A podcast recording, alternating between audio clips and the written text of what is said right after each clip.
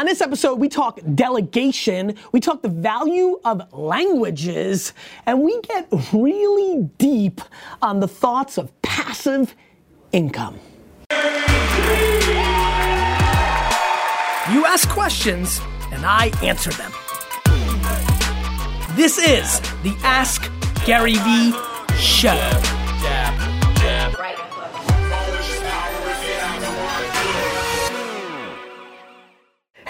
Is Gary Vaynerchuk, and this is episode 86 of the Ask Gary Vee Show. Uh, we're gonna try to bum rush this episode uh, because I'm on my way to uh, Copenhagen to speak, uh, doing a little European travel. Got Madrid next week, uh, and Matt and I had a miscommunication, so I don't have my passport. So he's gonna go run and get it. It's been a little hectic here. Uh, big ups to Meerkat. What's up, everyone?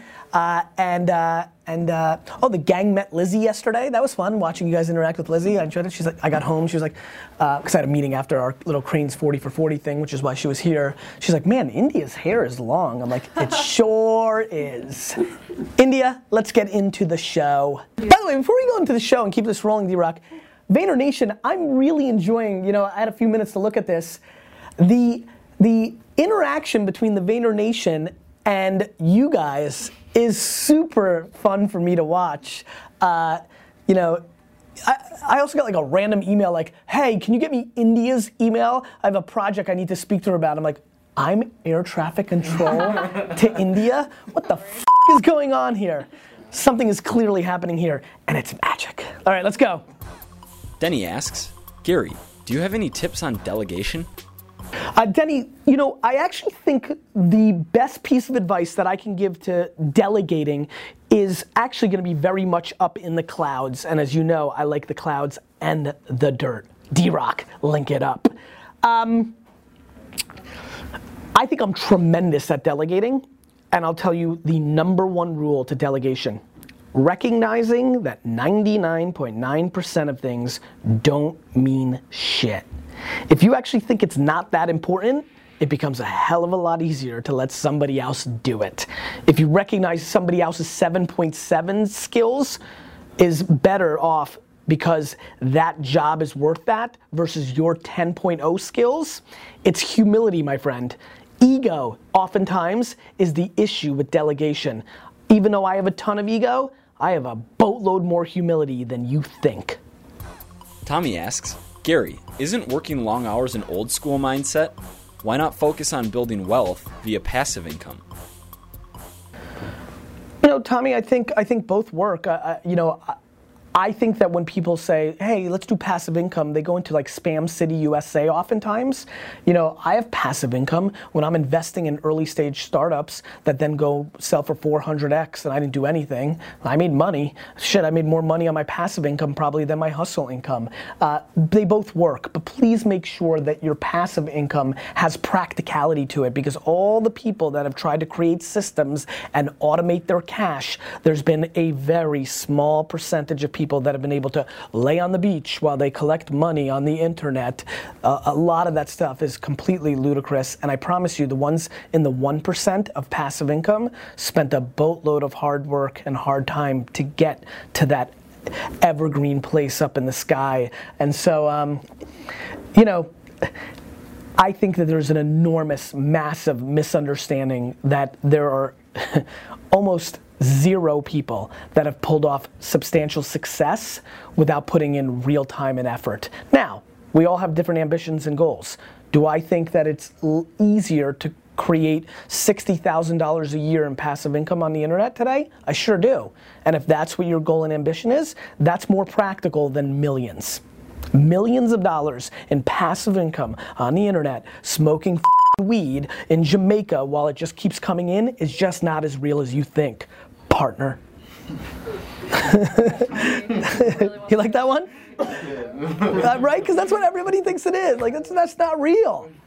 F- show me. Because I'll show you a billion people that like have won through hard work. Show me. Show me this magical person. Because I'll show you somebody who sells you that dream, but isn't actually doing it. I'll, that I'll show you.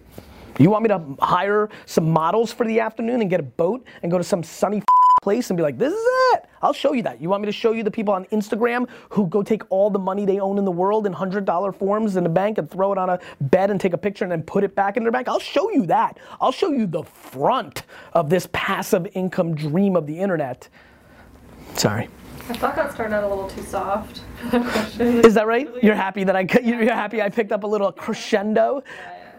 okay. A little bit. Is Meerkat liking the uh, the the crescendo? I don't know. It went out. It was just audio for a while. They could hear it, but they Got couldn't see you. it. Got it. Wait till you see it. Derek asks, Gary, what athlete, past or present, embodies hustle for you? Wayne Chrebet, tenth guy on the on the depth chart when he joined the Jets in '95 in practice. Uh, got there because his dad hustled together some VHA, VHS tapes. The Jets sucked, so the coach brought in anybody, and his number was retired uh, last year. That is incredible. He, he looks like me. He's a short white dude. He um, played through massive concussions. Um, I've gotten to know Wayne a little bit in his post career. It's funny. I always felt like Wayne was a little overrated because he was like the little white guy, and I was like, ah, that's racist, or that you know. But but his hustle is insanity, and so um, I have enormous amounts of respect for him, and he absolutely is the answer to that question. Thomas asks, Gary, what value do you find in knowing a foreign language? Томас, мне очень тяжело говорить по-русски. Я все понимаю, но говорить я никогда не говорил. И когда мы приехали в Америку, мы хотели быть, you know, американские, so мы говорили по- по-английски и на русский. Но я все понимаю. И я знаю, you know, если ты говоришь по-русски или понимаешь, ты, ты, you're laughing at me because the, the way I speak Russian is, is so hardcore uh, uh, English accent and, and struggle. Uh, but it's, uh, it's interesting. I failed German and the only reason I even graduated high school is because my Spanish teacher is the greatest of all time. Uh, and she just knew that I had it. And big shout out to Senor Kennedy, the one teacher that really holds a hardcore place in my heart because truly in New Jersey you have to graduate two years of language. And by failing out of German my freshman and sophomore year I needed a miracle to pass Spanish 1 and 2 in my junior and senior year. And uh, and God was very good to me for giving me a teacher that had a tough reputation but clearly she was smart as shit because she actually knew who I was. Um, she I, she literally called my mom and was like I'm giving your son a C for charisma but you need to know he doesn't even know how to say hello in Spanish. Um, and so um, I don't put a lot of value on knowing other languages.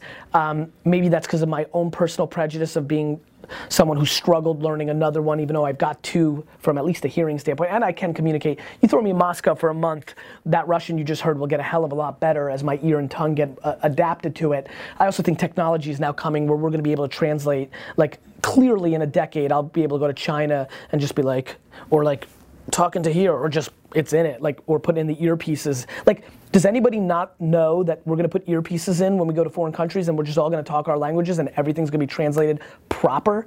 Um, and so uh, uh, the value I put on it has gone down in value as I recognize technology is gonna fix that issue. Benjamin asks, Gary, I want to start pushing people to make the same decision I made by leaving a very secure job to pursue their dream. My question is, will my employee retention rate drop? Since you started building up your personal brand, has your employee retention rate dropped? Benjamin, the thing you need to understand is that intent trumps everything. And so I think one amazing thing in this company that I'm extremely proud of is I truly believe that these people that work at VaynerMedia really recognize that I want to win, but not at their expense. I want to buy the jets, not at the expense of my employees, with my employees, and I equally want what's best for them. Of course, you know, I'm looking at these three.